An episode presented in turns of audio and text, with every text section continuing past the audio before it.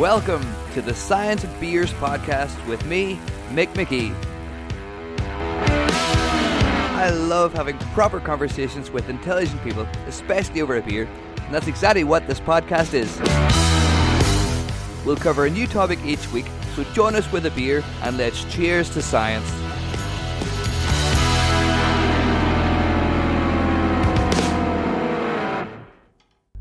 Guest this week, Emily Hogg, is an associate professor at the Department for the Study of Culture at the University of Southern Denmark.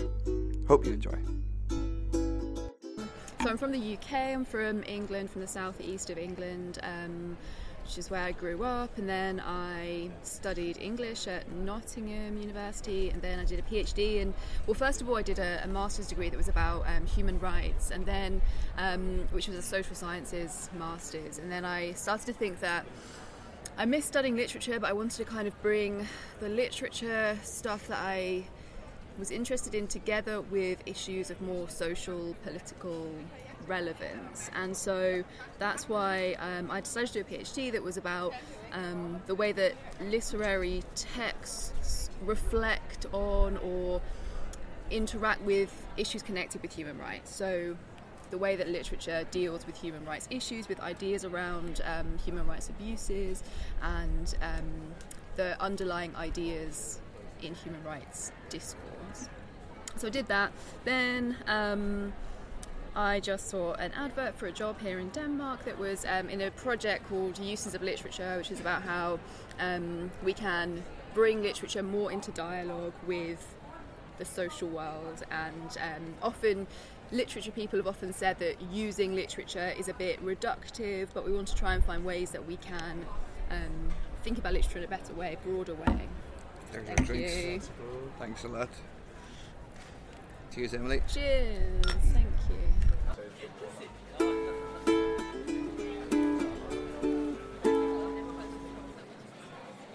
Because this is so so foreign to me, and, and what I'm used to after six years of biology, I'm just I'm, I'm fascinated by the, by the methods that people would use to, to study literature. You know, uh, Yeah, it's very difficult to um, prove how literature affects people, partly because um, different readers can respond to things in different ways, partly because um, often in literature studies we've been a bit resistant to um, more quantitative methods, so we don't tend to like doing big studies about what did you actually think of this book. We tend to just kind of assume yeah. in my own um, research, what I try to do is look at the works that I'm reading, try and um, interpret how they work as pieces of art, and then try to make arguments that seem logical or consistent about how the aspects of the, liter- the literature, how aspects of the way the texts are written might be likely to affect readers. So, for example, if um, one of the novels that I've written about recently has this kind of circular structure where it ends um, in the same place that it begins, and so then I tr- so it ends with um, a scene that's very similar to the scene that starts the novel in the first place, Yeah. and so then I try to say. Well, what effect does that have? What is that likely to do to a reader um, who reads it? And how could we use that, that circular structure to think about what effect it might have to somebody who's reading it? Which, which novel are we talking about here? So this is a novel called uh, Paradise by A.L. Kennedy, and it's about um, an alcoholic narrator. And what I was arguing when I wrote about that novel was that there are lots of very formulaic stories about being an alcoholic and what that is like. Lots of very um, established stories, um, cultural narratives that we tell about female alcoholism. And one of those is that it's a kind of endless downward um, spiral that you're going to end up. And the narrator in the novel talks about this. She talks about the fact that um, everyone expects that one day she's going to end up um, lonely and then dying alone in her flat and no one's going to find the body for days. And so there's a kind of culturally established story about what it's like to be a female alcoholic. And Like like uh, assumptions, prejudices. yeah, Uh-huh. like stereotypes, yeah. Yeah. And then in the novel, it's not as if it's a, a happy story, it isn't. But the fact that it ends in the same place that it begins, that it has this circular structure. Uh-huh. What I suggest about that is that it's a kind of um, it's a way of resisting that cultural stereotype that things only end in one way because it ends back at the beginning and it kind of sends her round again in this this spiral. And that could be a bad thing because it's like she never gets out of what, the place she's stuck in. But it's also possibly a more positive story because it's about the way that. Um, the ending that we often presuppose for female alcoholics, this kind of desperate, lonely ending, might not be the only ending of the story. It might be possible to tell the story of female alcoholism in a different type of way. Yeah, but for, where does that prejudice come from? I think from a number of different places. I think that culture has a big part to play in spreading those kinds of stories in the first place. So, um, TV, films, there are lots of cliches that we see that get repeated, um, mm-hmm. and novels too. Um, part of what I argue in that essay is that um, there's a very established novel, um, established story about alcoholism that comes in part from um, recovery movements and the types of stories that they tell about um, alcoholism, which aren't wrong, but just that they've taken on a, a, kind of overwhelming cultural power that they just get repeated again and again. Um, and there are also lots of established stories, um, especially in a, a British context, that come from the temperance movement, and this is a very well established historical um, issue that temperance movements kind of set up a very formulaic narrative about what it was to be an alcoholic. And even though that was obviously a long time ago, a lot of um, ideas about alcoholism persist through time. So, for, for a podcast called Science and Beers, yeah. you know, th- this is particularly yeah. interesting.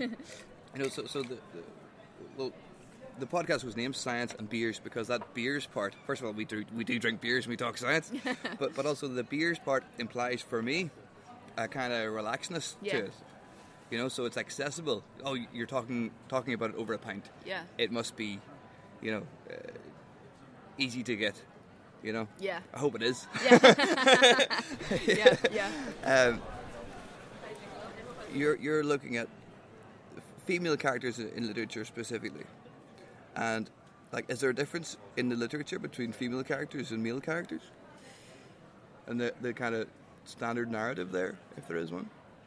Yeah, that's something that the um, the narrator Hannah in this novel Paradise talks about that um, that there's often seen to be something slightly more pathetic about female drinkers, heavy drinkers, than male, partly because um, she suggests there's something that links um, that men drinking is seen as sort of natural and masculine, whereas women drinking too much seems to um, seems to conflict with ideas of femininity as kind of controlled and quote unquote pure and nice and appealing. Um, but I think that one of the interesting things about alcohol, which connects with what you're saying about science and beers, is that um, it has so many uses in our societies and it is. Um, it has so many different meanings because of that. So, we it's a normal part of daily life for many many people that it's uh, you know it's a way of relaxing after work. It's um, um, it's something you do to celebrate. It's something you do um, for fun. Um, and it's also a way of trying to get away from the everyday. It's a kind of transcendence almost because it makes you feel differently than you do normally. Um, and then of course there are all of these aspects of danger and risk that are associated with drinking. When we read articles in the paper about drinking, it's often about the health risk, we're putting ourselves at risk socially because we're all drinking too much. So there are all of these mm-hmm. different um, aspects of alcohol, but because it's so ordinary, because it's around us so much, um, often we don't look at those or think about those. Is it is it possible that it's because it, in books and novels and on the, in the movies and in art, it's okay to, to people talk about alcohol eh, as a way to convey a message you know, as a way to con- convey conviviality, a way that we're using in Science and Beers to convey our, our relaxedness or to convey the characters of a, of, a, of a female character in a book? Definitely, yeah. I think that art and uh, films, TV, books can all play a role in creating and strengthening these uh, these cultural associations we have with particular substances. And so, what alcohol or any drug is is not just the physical effects it has on the body or on the mind, but also the series of associations that we have with it, the ideas that we have about it, and those are um, created through the culture that we um, experience. Like I was thinking when you were talking then about Sex in the City and the way that they kind of, or at least it seemed this way when I was younger, that they kind of popularized cocktails and it made it seem like a sort of female cosmopolitan. Fun. Yeah, exactly. Yeah, and that was that was how to be sort of. Um, yeah, an independent woman doing her own thing, drinking with her friends, and the the drinking was an integral part of what the show was presenting as mm-hmm. an aspirational lifestyle, which isn't to say that it's you know necessarily a bad thing or a thing that we ought to um, stop doing. But I think it's interesting to think about how our perspectives on alcohol as much as on um, other drugs are created in part through um, through these kind of representations. Yeah. There, there was another book you were basing your um, your your argument on there about uh, female characters and and, uh, and alcohol. Yeah. Uh, can you can you tell us about that? Yeah, so that's a novel called um, "So Happy It Hurts" by Anneliese Mackintosh, and that's a um, a very recent novel and a really interesting one in terms of the way that it's structured as a piece of art because um, it's about a main character who decides to stop drinking and the book is structured um, as it's kind of a book in a book. It's structured as um, as if it were the notes and things that she writes into a book that she's stolen from the hospital that she works at, which is one of those. Um, kind of slightly cliched um, self help books called The Little Book of Happy, um, which has sort of little phrases in saying um, ways of being happy. It's a kind of advice giving book about happiness. And she takes this book from the hospital she works at and she starts to write in the margins of this book and around the edges and she starts to stick stuff into the book. And so the novel is presented as her notes on another book. So it has a kind of interesting structure, and in the way that it's structured, it um, is a way of suggesting a kind of um, interaction with some of the self-helpy ideas that are out there about what it means to be happy. So she includes them, but she's also kind of writing around them and writing back to them and critiquing them and adding to them. So um, it has a a structure of like a kind of conversation between her voice and the voice of this self-help narrative. What would be your analysis then of, of the impact in that book for the reader? So I think that it picks up something that's very recognizable in our culture. So those um, those those little books they were very popular in airports. they probably still are. Like a few years ago, those books that kind of tell you this is how to live a good life, and it's very short. Um, quotes from various famous people, some of them spurious quotes. And it takes something that we're familiar with, that is um, out there, that we know about, and it shows how um, that can be used and thought about in a new way. And in part, I think um, the novel is trying to critique or question some of the ideas we have around um,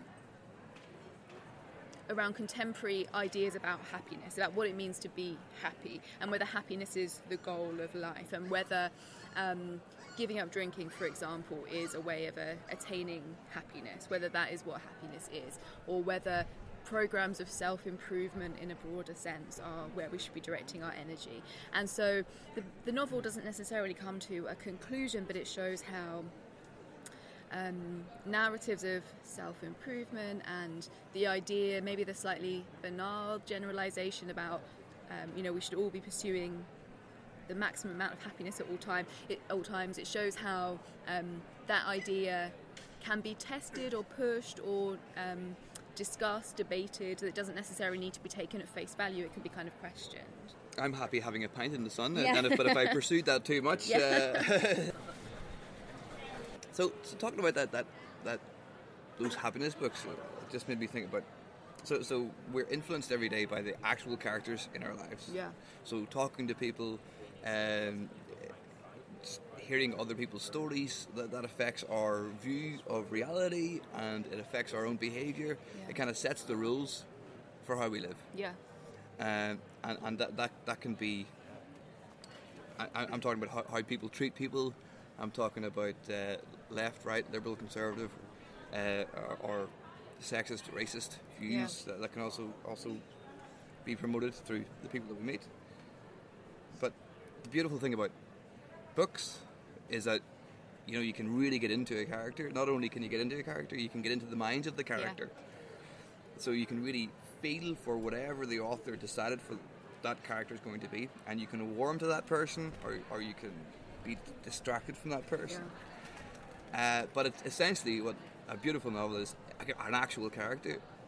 So, is, is it possible that these fictitious, fictitious characters can, can have such an influence on our own behaviour as a, a real life person? Do you think? Um, I maybe wouldn't measure it, but I think that the um, that there's definitely the possibility that reading, and as you say, the extent to which reading gives us the sense of knowing what it's like to be somebody else or seeing the world through somebody else's eyes can be profoundly influential. Um, it's funny you should mention this because I've been doing oral exams, as you know, and, and one of the issues we've been talking about is whether literature can help you to understand what it's like to be someone who's very different from you. Um, whether it can help you to kind of bridge the gap between your own experiences and experiences of other people. And um, there's a, a philosopher, Martha Nussbaum, who we've been reading in this class, and she talks about the fact that when we read, we have to exercise our imagination. We have to imagine what it would be like to be in certain situations that might be very remote from our own lives and experiences. And she says that by doing that, we can. Um, we can come to have a better understanding of what life is like for, for others. And I think that that makes a lot of sense. And there's also another philosopher that we've been talking about in this class, um, Derek Attridge, or he's a literary critic, and he talks about the way that when we read literature, one of the things that we ought to do is to to treat it, not try to. Um, not try to make it so that we understand everything about it, but then when we come to a piece of literature, especially pieces of literature that are surprising or um, unusual or weird in the way that they're constructed, or seem a bit alienating in the way that a lot of um, artistic, experimental writing can be alienating or strange, when we come to texts like that, um, we can respond to them by allowing them to be what they are, to be confusing, to be strange, and be weird. And if we allow them to be weird in that way, then um, that's a way of practicing responding ethically to other people. Um, because often when we meet others, we might not have we might not know what they're going through. We, we, might not be able to fully understand the experience of people who are very different from us. But if we can allow that difference without feeling threatened by it, then that can be a way of dealing ethically with other people. And he says that, that we can practice that if we read.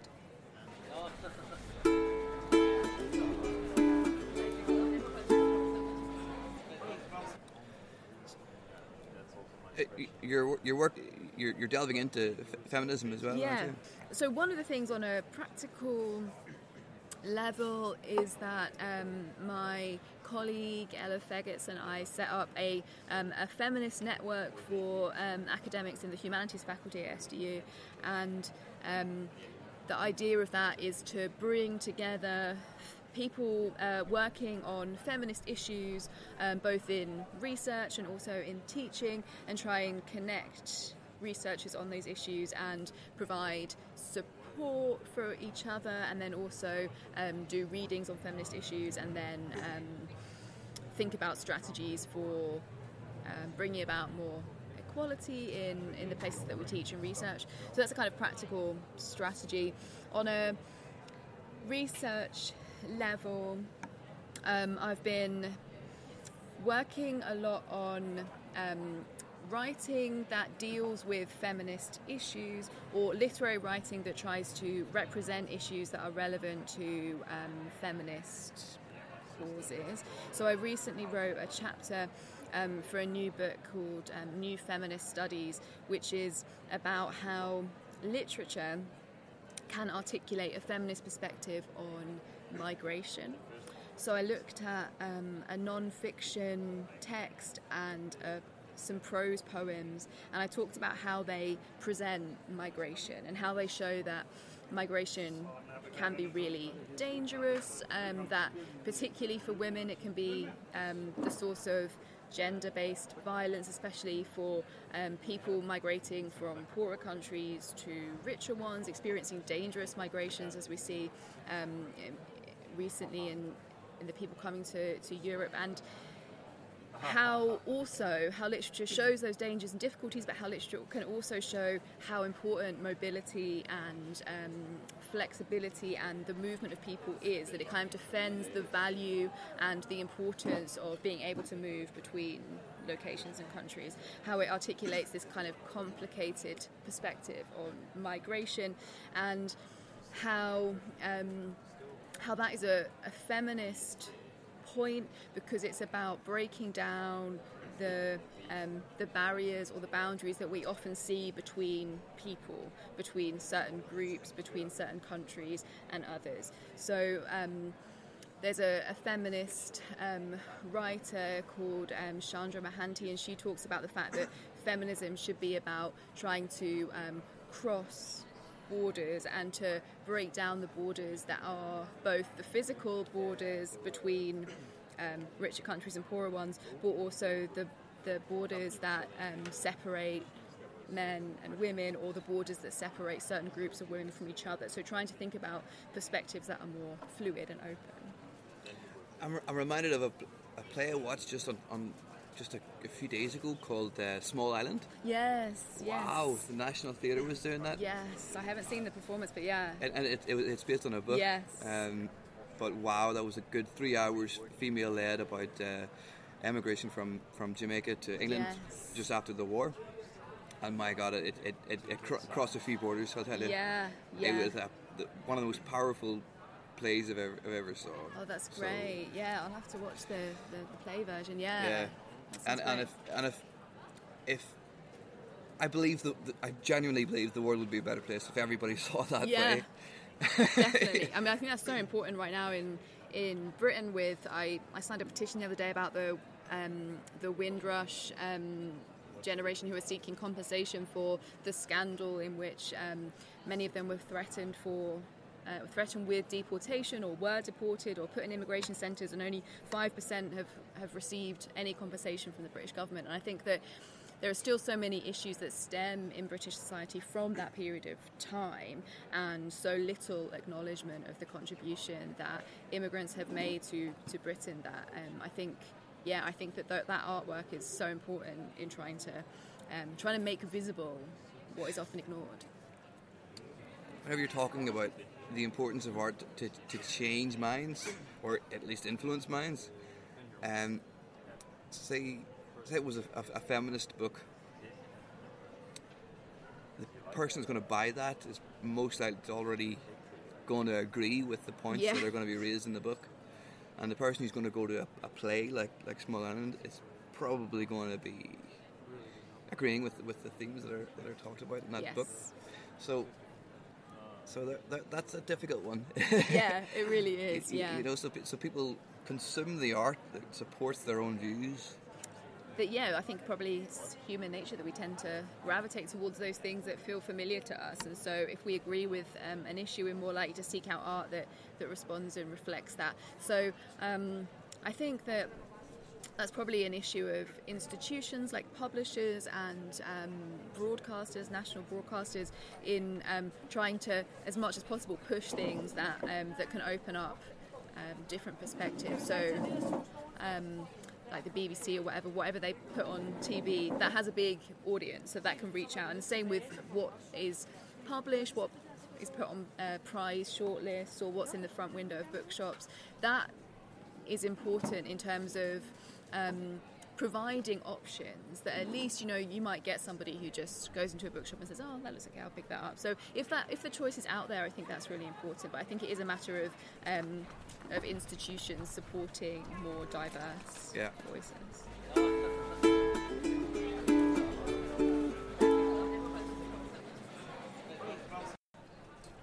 I personally am not aware at the moment of, of any kind of like popular novel or whatever that would be, say, pushing.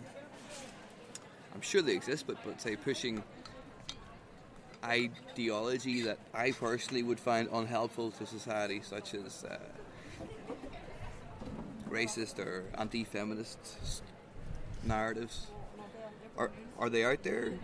Are you aware of? I think that there's um, a lot of harmful ideas that can be perpetuated by cliched ideas about masculinity or femininity, for example. James Bond? example. James Bond For is a example. good example. Yeah. yeah, exactly. Yeah, yeah, and all the debate around oh James Bond could never be played by a black actor. I think that that whole um, debate shows a lot of unfortunate ideas that people have about race and about identity. That um, so it might not be an example of straightforward racism, but there's still a lot of racism that's around the ideas of who is allowed to play this cultural icon. I Yeah. think. There, there is talk about bringing in a female character to play, Yeah. not James Bond, but Yeah, change the Janet, name. Yeah, maybe. yeah, yeah, yeah. Oh, here comes our drinks. Thank you. here's our drinks. Thank you very much. Excellent. Cheers. Cheers.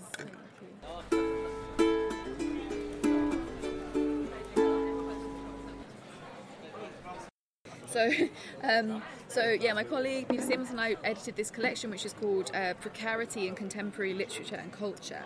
Precarity. Uh, so precarity is uh, is like low economic status. Yeah, or I guess it's the way that, especially today, it feels to some people that a sense of insecurity has become more prevalent across society.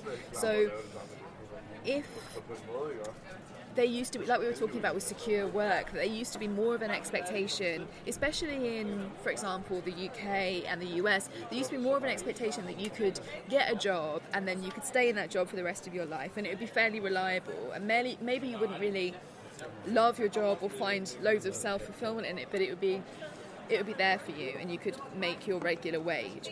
Whereas today there are lots of changes in the economy which seem to make it so that regular work is harder to come by. And there's a sense of um, insecurity that is related partly to that, but then also to broader social issues. For example, the threat of climate change, which cre- creates this sense that you know maybe we're heading towards this disaster. So precarity I would say is a, is a, a word for a contemporary feeling of insecurity and vulnerability and not being sure about the future that some people say is heightened today. Well, I think it, it's only exacerbated by the fact that the virus came along and Yes. just took took the whole world out by its knees. Yeah, exactly. Yeah, and that's such a good example of the way that um, you know we like to pretend. I think it's probably a human thing to pretend that we are.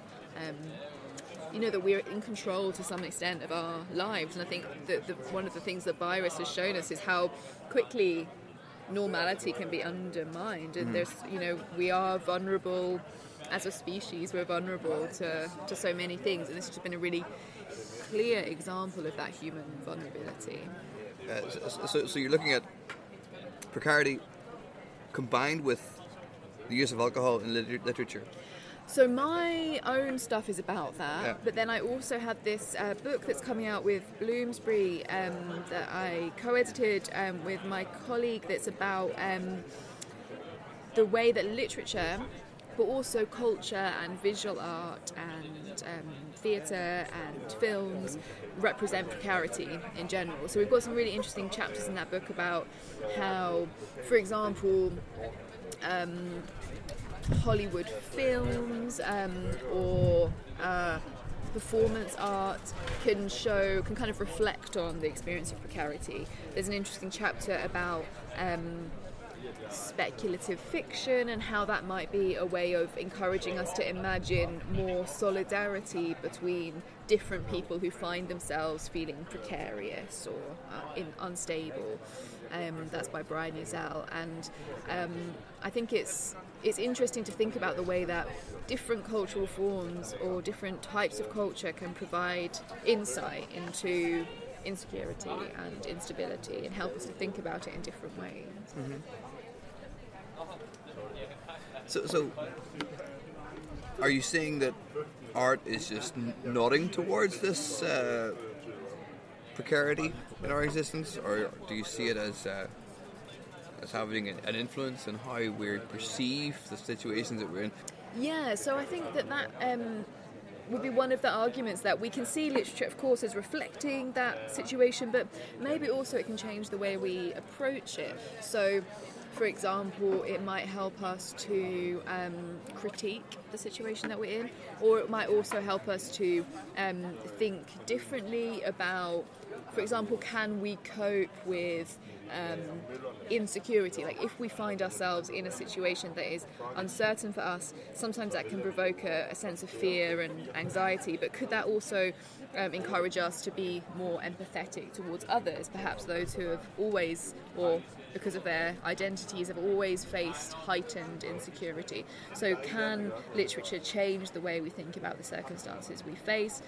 Um, the philosopher Judith Butler says that sometimes if we encounter our own vulnerability, it might make us more able to think about the social structures that can help prevent or help um, help to protect against vulnerability that's heightened too far. So help to put in place social security nets, nets that can protect the most vulnerable. Obviously, when we experience our own vulnerability, it can make us not respond that way. It can make us angry and violent. But one of the things it might be able to do is make us pay more attention to the things that are necessary in society for people's lives to be protected more. Mm-hmm. I'm, I'm, reminded of uh, John Steinbeck's The Grapes of Wrath. Mm-hmm. I happened to read that just as the Syrian crisis was reaching yeah. a peak and there was lots of uh, immigration to Europe and there wasn't a lot of welcome you know. And I'm reading that book that was uh, written 50 years ago, said 100 years ago, and I saw a lot of recurring themes in there, yeah. as if, yeah, you have a lot of lot of sympathy and empathy for for the Waite family. If you read that book, but that book clearly hasn't had that very well well read and, and widespread book doesn't seem to have had that much of an impact in society because look at the world today. So, yeah, book books important uh, like like books that are taught in schools can, can, can have very strong messages. But uh, I'm not I'm not saying books don't have the ability to change the no. world, but, but I'm saying that you know it's uh, it's heartbreaking to see that important messages that are conveyed through art aren't aren't received and learned from. Definitely, yeah. And I think that